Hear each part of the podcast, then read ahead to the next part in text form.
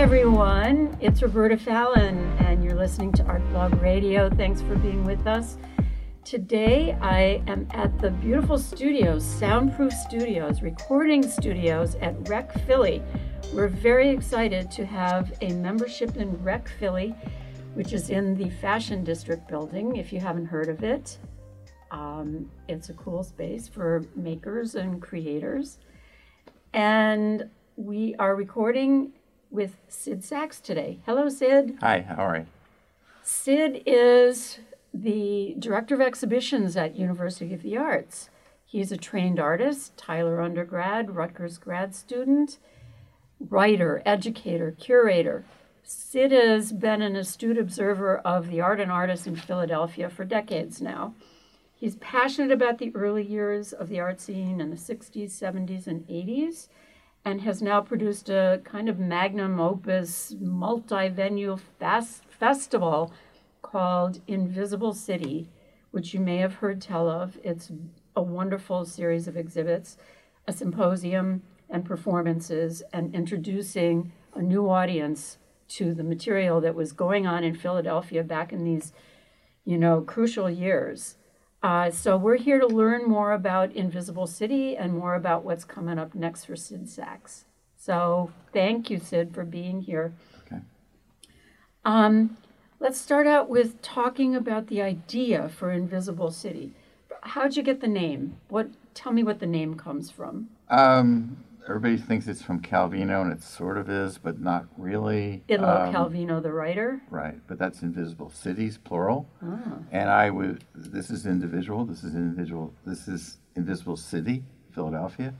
And to me, um, I've always been shocked that um, going, having going to school here and having worked here for decades, um, there's wonderful things going on in Philadelphia, and that somehow the information doesn't percolate outside of the city, um, so that it hasn't entered into history in a way that certain other cities like Chicago or LA or you know or Detroit even have. Yeah, the Um, Chicago has the Chicago Imagists, right? That's a big, well-known thing. Well, it has that, but it also it had the Institute of Design. So Moholy-Nagy was there, and Mies was there, and you know, so it has this other history that goes back to the Bauhaus. Um, Mm. and plus, they had the New Art Examiner, so they had a lot of publicity coming out of.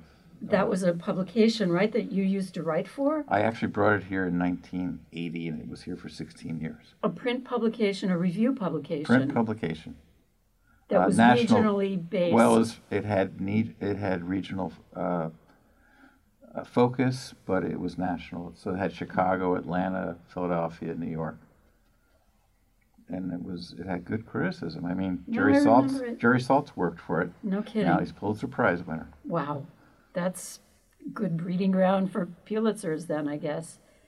Um, so you picked that title, and how long have you been working on this show? From sort of the general concept to the implementation to getting the money.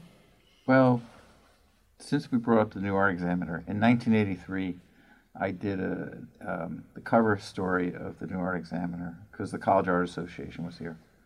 So it was a an article called "Does Does Philadelphia Have an Imagist Tradition Too?" And I was connecting it to Chicago.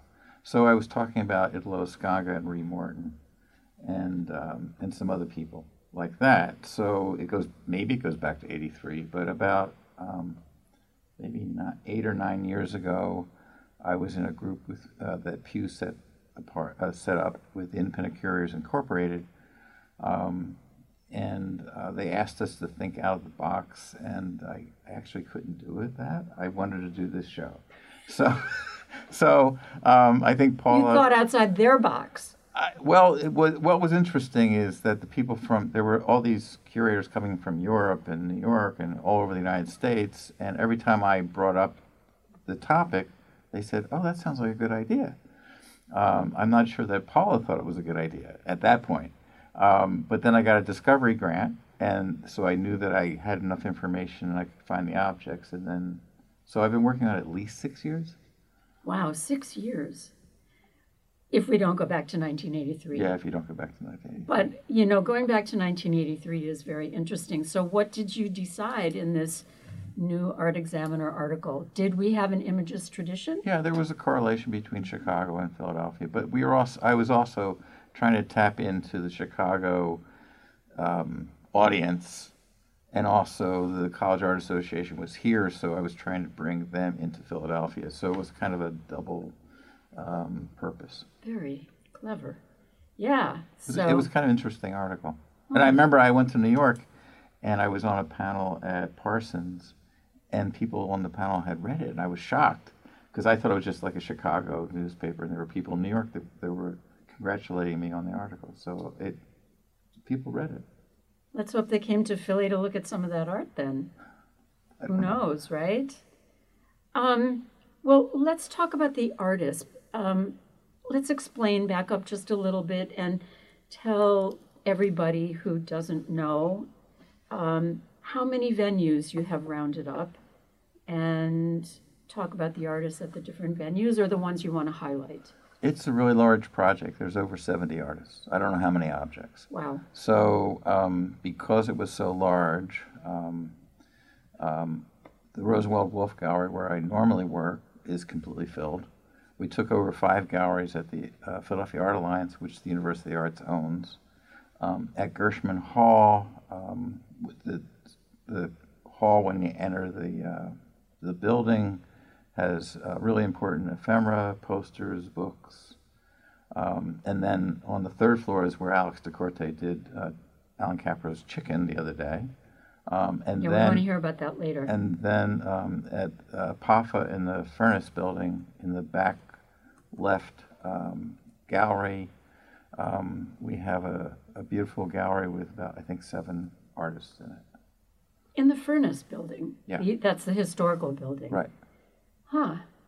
In one of those grand academic looking salon style. Well, because they had the Lee Alter collection, I uh, pitched it that we would have um, installations by women.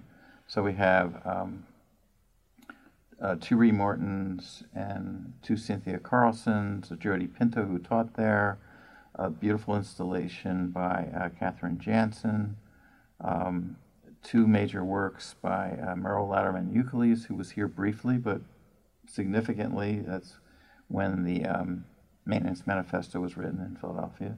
It was Um, written in Philadelphia. It was written in Philadelphia. I did not know that. That's why it's in the show. And um, there was um, there's an early work by Hannah Wilke when she was in Philadelphia, and then a later piece from '76 that was done behind the large glass. And then the last thing is a Judith Bernstein drawing. And Judith Bernstein wasn't a Philadelphia artist, but there was in 1974 there was a major show. It was called Focus Women in the Arts, and there was a 12 foot Judith Bernstein drawing that was censored. So we have the study for that drawing. So wow, seventy artists. Let let's um. So did you curate all these venues? There, you've got multiple venues there. I so- curated it. Yeah, I did, and I Okay. ins- and I figured out the installation, Wow. and I physically installed some of it. But Michael Chervo, who's amazing, and and a crew uh, was responsible for the installation. Cool. And all of these shows are currently available for people to see, right? It's up till They're- April fourth. till April 4th. Okay, go see this stuff. This is really important. Um, Philadelphia capsule history from the era, right? And it is, It's from fifty six to seventy six. okay, 56. It's mostly late '60s to the, to '76, Mm-hmm. but there are a few works from 1950, and the, and the catalog, which will be coming out, which is 300 pages, um, explains some of the works that um, from the 1950s that we might not have actual the objects, and some of the some of the objects don't exist. Um, Like there was a maquette by Robert Smithson for the, his first earthwork, which was planned for Philadelphia. So the maquette doesn't exist, but it's photographed in the book. Huh, interesting. Wow. So when the catalog is forthcoming and It's on press right now. Um, it just has to be printed and bound and shipped back to us. I don't know when it'll be here. I thought it would have been here way before this time, but it's it's a major undertaking. We've never done a catalog that big. That's super. And where can people? At the Get at the Rosenwald Wolf Gallery, Okay. or contact the University of the Arts or the Art Alliance. Mm-hmm. Okay. Let's go copies around town. Um, let's focus on the Rosenwald Wolf show, which is the one that I saw. I haven't seen the others yet. I'm looking forward to that. Okay. Um, you have what I thought was a particularly spare installation, given that it's 70 artists. I was expecting, I mean, not all in that one gallery, obviously, but I was expecting it to be not salon style, but hung more congested with more artists in it. But how many are in that show at Rosenwald Wolf? And Um, it's Italo Scanga, yeah?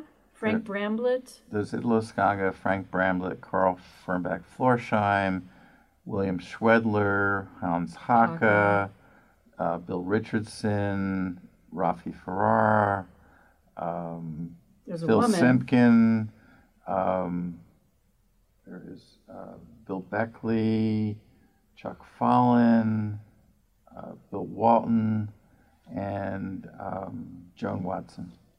Right. So That's an installation. Yeah. Yes. So let's talk and about and that. Mm-hmm. some of the artists have multiple pieces, so it's not just like Italo has three and Rafi has three, and Mm-hmm. um, it's an eclectic show. oh, and William Anastasi, I forgot that.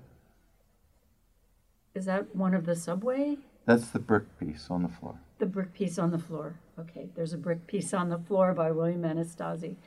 All right. Um, how did you select those pieces to be there as opposed to what's in the Art Alliance? Is there, or at PAFA you have all the women artists, is that right? Right. Um, and there are women at, at the Art Alliance Mm-hmm. too. Um, it actually, the show started out, it was going to be five sculptors. Um, and that and that was and in fact uh, one of the one of my advisors was Robert Pincus Witten and he said you should just do those five sculptors. Um, Who all is Robert Pincus Witten? Robert Pincus Witten is the was a, a really important art historian and critic who um, coined like post minimalist works and things like that. And so these these sculptures were from that period. Um, but Kate Kraczon did the Ree Morton show, and it kind of sucked up a lot of material, and it was really hard to get material by Ree Morton. This is the show that was at ICA. That was at the ICA that's a traveling. year ago, or yeah.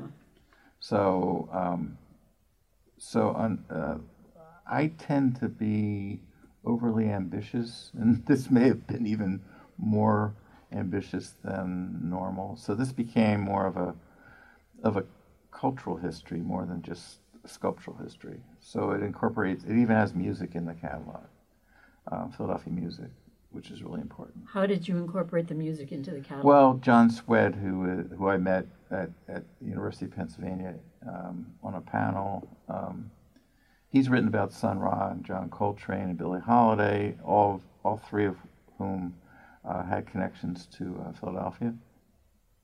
And he's also done. He's working on. Um, well, he's done other books. He's he's kind of really amazing polymath, um, who was at at many Ivy League schools and lives in Philadelphia. So he wrote the essay on music. Got it. So you don't have physical music in the catalog, like a CD or a thumb drive or anything, but you We have. actually have an, a reel-to-reel tape of Terry Riley's first online concert, or at least part of it, that was in um, Bill Copley's um, edition SMS. Um, and Bill Copley used to make these editions that would go through the mail, uh, like multiples. And um, mail art. Well, it wasn't really mail art. It was like editions. So you would subscribe to these editions, and they would get shipped in the mail. So there were printed objects, like there. Uh, Bill Schwedler had a an offset print that you could cut apart. I don't know if it's die cut or if you had to take scissors, but you could build a little construction out of it. And so that was one of them.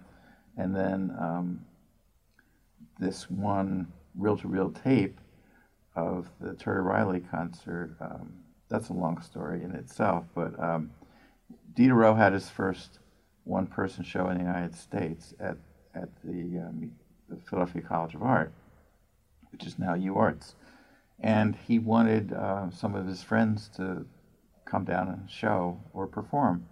So he had um, Nam June Paik and Charlotte Moorman and La Monte Young and Terry Riley. So when Terry Riley came, um, back of Hamilton Hall, there's a, a glass enclosure, but it used to be open to the sky. It used to have a pond in the 1960s. So people slept outdoors in uh, hammocks and sleeping bags and listened to Terry Riley perform all night.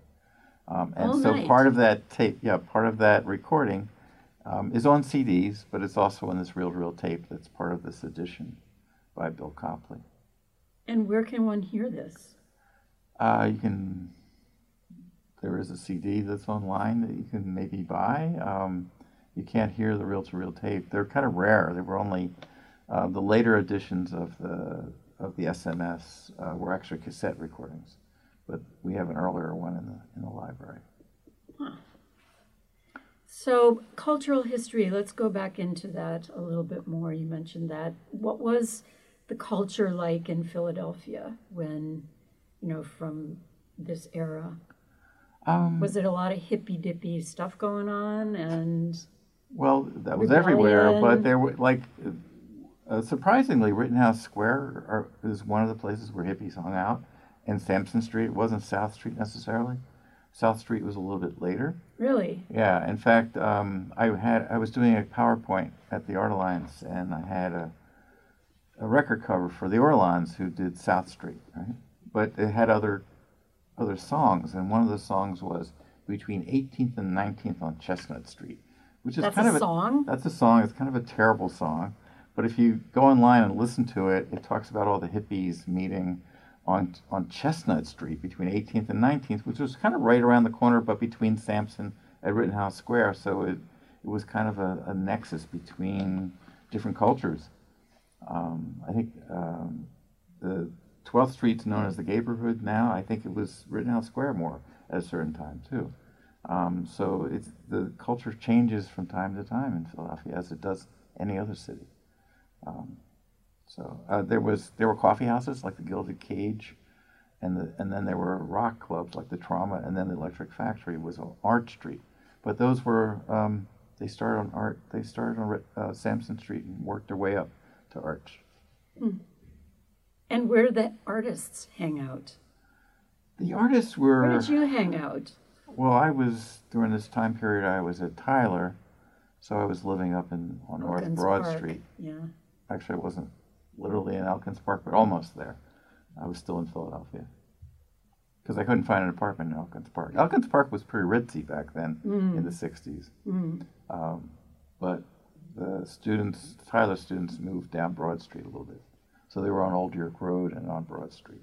And did you go to these 18th and 19th Street hangouts, or where did the artists go? I remember seeing Dave Van Ronk at the Gilded Cage. Um, I have no idea why I was there, but you know, like in the '60s, like I saw Nina Simone at the Academy of Music. I saw Judy Collins there. I mean, it was, and and then there was the and then there was the main point in Bryn Mawr, and I saw um, uh, blues blues bands there and things like that. So the, they were things were spread out. There was a coffee house. I can't remember the name of it in Germ- Germantown, um, and there was the Bandbox, which had great movies in, in Germantown in the 1960s. Um, it was it was before the Ritz, so um, I remember seeing Cassavetes' faces in in uh, the Bandbox in, in uh, Germantown. so it sounds like it was more sprawling than, I don't think there was one center. Um, not that there's one center now. No, I, I don't but I mean. Tyler was its own entity. I think Germantown had a little bit of more bohemian culture going on. Um, and then there was obviously Sansom Street, and then South Street. South Street happened by accident. Um, Ed Bacon wanted to have a uh, thoroughfare going through South Street, and so the property values dropped, so people could get those those buildings for a song. And then there was there were protests, like Denise Scott Brown and others in the community uh, stopped that from happening. It later became the Blue Route. It moved over the highway that he wanted. It went up to Crum Creek, um, but because people had already moved in to South Street east of Broad Street, that became like Greenwich Village, sort of, for Philadelphia. And the, the Theater of the Living Arts was opened up, and and um, the Snyderman Gallery and Eyes Gallery and other places, you know, Zipperhead and later on and things like that. Bookstores. Yeah, Isaiah Zagar goes back that far to South Street, I think. Okay. Um, so let's cut right to the chase and ask about the chicken. the chicken for our listeners is the name comes from a 60s era happening by Allan Kaprow, Kaprow, who was the famous happenings guy in the 60s. And it took place in Philadelphia. So explain about that and where the contemporary chicken. So in Gershman Hall, which had been the, the Jewish Y, in uh, it goes back to the 1920s. Around 1958, a group of women that were involved there um, started the Arts Council, and um, Audrey Sabol invited Billy Kluver, who was an engineer with Bell Labs, um, to do an exhibit. And Audrey had wanted Billy to do an abstract expressionist show. Um, and he said, "No, no, no, no, no. You don't want that. You want to, you want my friends. That's over." So um, he put together a major show. Um, he thought it was the first pop art show in the United States. It was actually like the second or third. Walter Hopps did one in California, but no one knew about it yet. uh, and it was before the New Realism show in New York, which gets more credit. So it's the first East Coast pop art show. And it had uh, Rauschenberg, Johns, Jim Dine, um, Lichtenstein, Oldenburg, Bob Watts, George Brecht, Tinguely, um, Robert Breer, I'm forgetting somebody, I'm sure. Uh, and then Allan Kaprow on November 7th, 1962, did The Happening Chicken. And this was all in Philadelphia. It was on yeah, Broad and Pine. Okay. And they did major, that was, that was like the first major thing. But then if you go in to see the show in Gershman Hall, you'll see uh, posters, many of which Sam Maitin uh, designed, or later Jim McWilliams, who was at the University of the Arts, designed. And there's everything from Merce Cunningham to Modern Jazz Quartet, to Ornette Coleman, um, Paul Taylor. Um, if they didn't have it at Gershman Hall, they were at Van Pelt Library. They were producing things throughout the city. This is before the ICA was established. So they were doing major things. They did a multiple show, they did a banner show, they did a sculpture show. They, They did a- being the Arts Council? the Arts Council, they did a, a West Coast show, they did a Seattle show.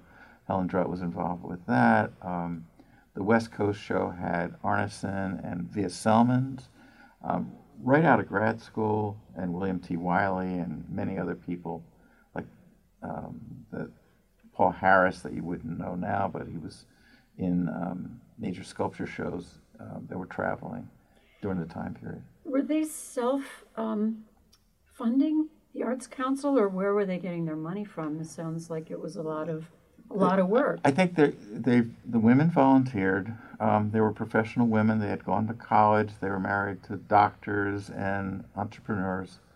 Like Audrey Sabol's husband ran NFL Films with her son, and so that made a lot of money. They were the first people to do like football teams on TV. Um, and uh, Joan Crone's husband was a surgeon, and um, Helen Drutt did not have, off and on, did not have a husband. She was self made. Um, Janet Kardon, her husband had a paper company. Um, these were very intelligent women who were collectors and involved with the arts. Like Audrey Sabol commissioned Wayne Thiebaud to do a portrait of her daughter, for example. And there's a, then they had a big Ed Ruscha in their house and things like these were early collectors of, of these works.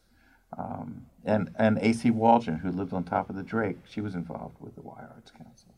And people, they had a swimming pool, and people like Andy Warhol will go up there. And there's there's actually a film that was filmed, a Warhol film that was filmed in that swimming pool. So there were a lot of things going on. Um, the Avenue of the Arts, the the University of the Arts was the museum school at that point. So the museum itself did not have much contemporary art going on. So on Broad Street, you had plays before they went to Broadway.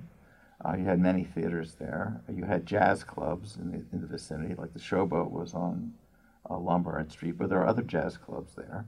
You had the museum school, and they were bringing, like when Dieter Roth was at the University of the Arts, they also had a Henry Moore show.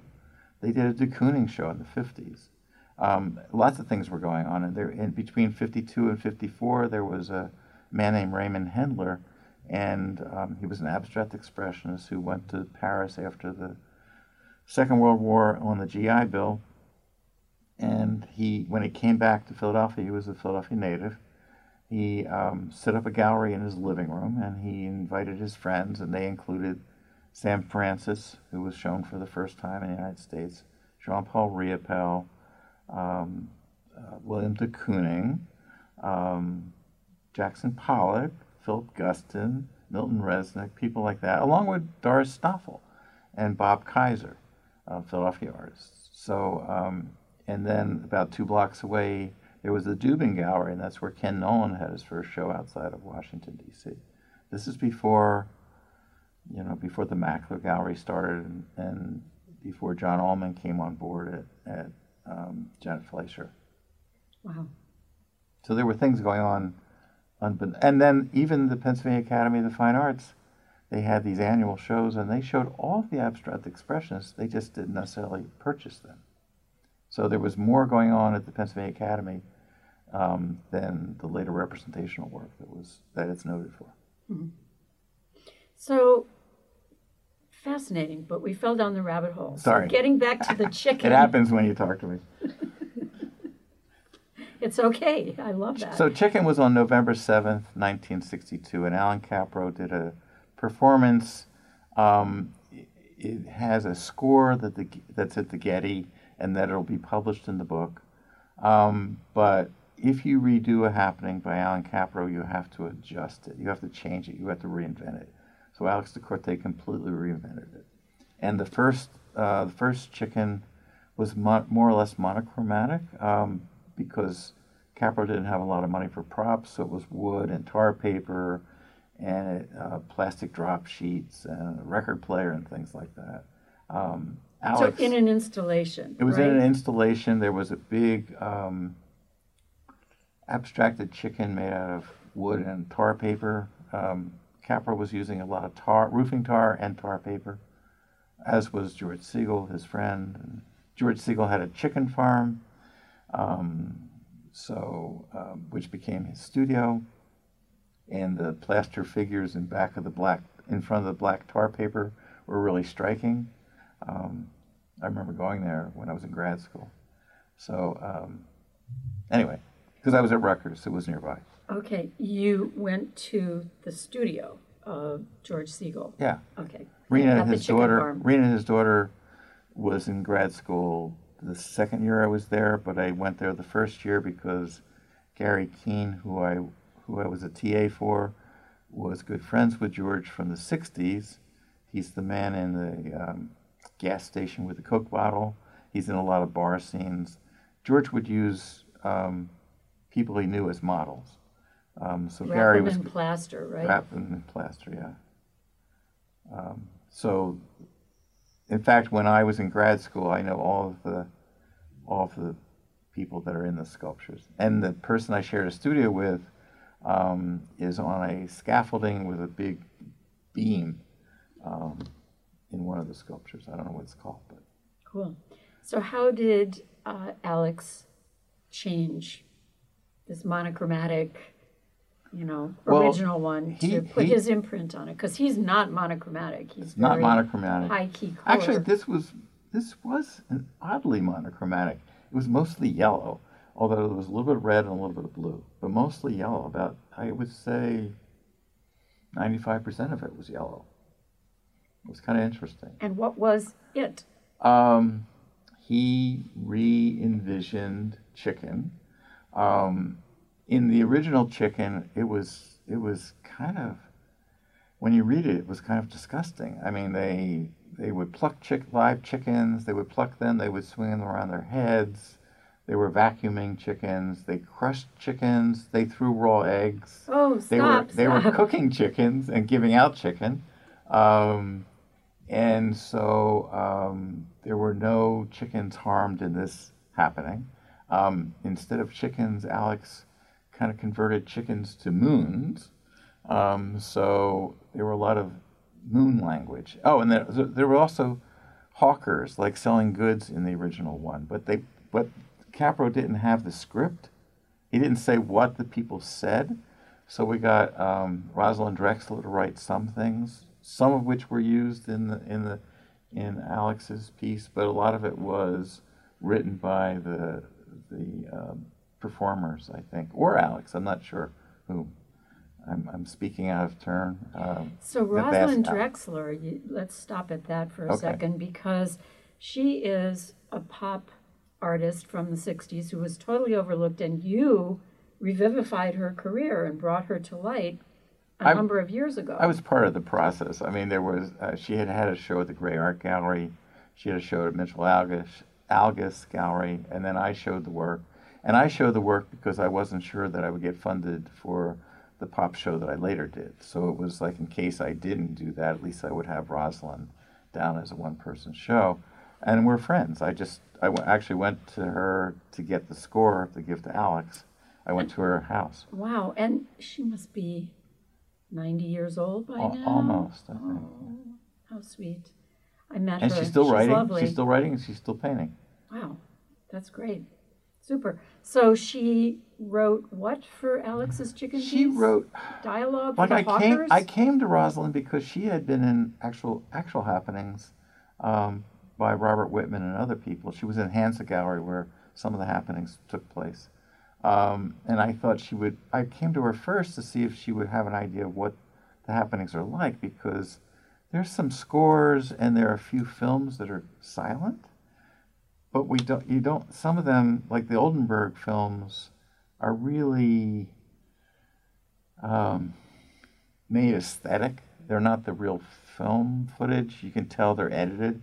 And there are films of Bob Whitman's films and Fahlström's film uh, happenings, um, but they're rare, and you really don't get a f- sense of what Kaprow's would be like.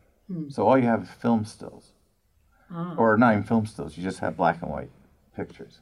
So and uh, rudimentary scores. So you have to invent them. And I asked people like uh, Helen Drutt and Penny Bach, who had been to the and John Ollman, who had been to the original Chicken, what it was like, and they just they they would say things. Oh, it was amazing, or made me see the world differently. But I didn't know if it was funny or scary or what the mood was like. I couldn't get a handle on it.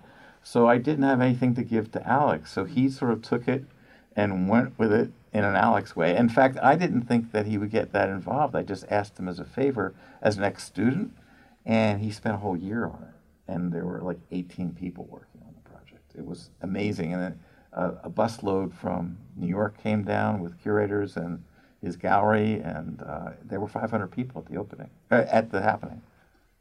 Wow. Yeah, it was people on the floor and people up in the grandstand. And what was the role of the audience in all of this? I, I'm really confused by is it participatory or just stand around the edges and watch what's going on? It wasn't really participatory. Uh, I stood on the floor because I had, in one of the practices, I was upstairs. It was a little bit hard to see over the balcony because he had he had surrounded the balcony with yellow neon, and the kind of glare of the neon made it kind of obliterated what was going on, but also some of it was almost underneath the balcony. And this is in the swimming pool, right? No, no, no, Oh, no, no. no? It's on the third floor. Oh, The swimming pool doesn't exist anymore. That's Well, going no, to be I a light know. box theater. right. That's going to be a light box theater. Ah, I mean, right now it'll be on the third floor, but when they finish theater, there's going to be a, a, a major a venue for seeing film on Broad Street. terrific. We now own the light box, or it's part of the University of the. Arts. We, we just broke some news here. I don't know that I've heard this anywhere else. Lightbox is going to have a theater at University of the Arts. That's great. Yeah, well, we need that. We we We have do. The Ritz is closing venues. The Bourse is closed now. But isn't that going to be a film center? Did I hear that? I don't know. I thought it was going to be like the Philadelphia Film Society or something. Maybe, I don't know. Okay. Don't know. Anyway, so, um, wow. And did you document the chicken? I know that Allan Kaprow only had black and white film Yeah, there were only black and white pictures. In fact, the Getty said they had slides, and I was really excited. And Jenny Hirsch went to research it, and it was just it was slides of the black and white pictures that Ed Sabol that. Ed Sabol took, and they were already in Kaprow's book. Um, there are a few different pictures, a few different views. Um, a lot of people documented it. There were videos being documented, and there were several photographers taking pictures, and then some of the people in the audience photographed it and filmed it too. Great. So I there's going to be a really good record of that particular happening. Cool. All right, so we're running out of time here, Sid. Did we not cover anything that you want to cover? What What do you want to say to people about Invisible Cities? Uh, you only have till April 4th, and it's a great April show. 4th. And hopefully, you'll see all the venues. Um, you don't necessarily have to go to the Gershman. That's sort of icing on the cake. Um, but it's interesting. It's like footnotes for the other objects. Um, each of the venues is really beautiful in its own way. Um, and I'm really proud of the project. And the catalog. Please buy the catalog. Yeah, really. You'll be glad you did, actually. 300 pages of catalog. Um, so what's next? What are you working on now, apart from getting over the adrenaline drop Uh, after this festival is over? Um, in about a month, we're going to have a Jim Dine drawing show of works that have never been shown before, and there's going to be a catalog for that. Um, and I'm still working on the next year's schedule. I'm a little bit behind where I usually am at this point um, because we were working right up to the opening, installing and and changing the installation because objects couldn't come. Um, so I'm, I am a little bit behind. Um, we're going to try and go, do a Gutai show because uh, uh, Yuka Yokoyama um, and the, the is working on a project at the Japanese house. Yuka uh, is the co-director of Marginal Utility, right? Right, and they're, they Pew gave the Japanese house in Fairmount Park a project because that house is from like 1953. It was actually it looks like an old Japanese home, but it was actually in the Museum of Modern Art in their sculpture garden in a architectural show, and it was given to the city of Philadelphia. And so they're doing a whole project with that history. The architect that did that was friends with George Nakashima, who was also an architect, not just a furniture maker. Um, so they're doing a history of the people that involved, the architects involved with that.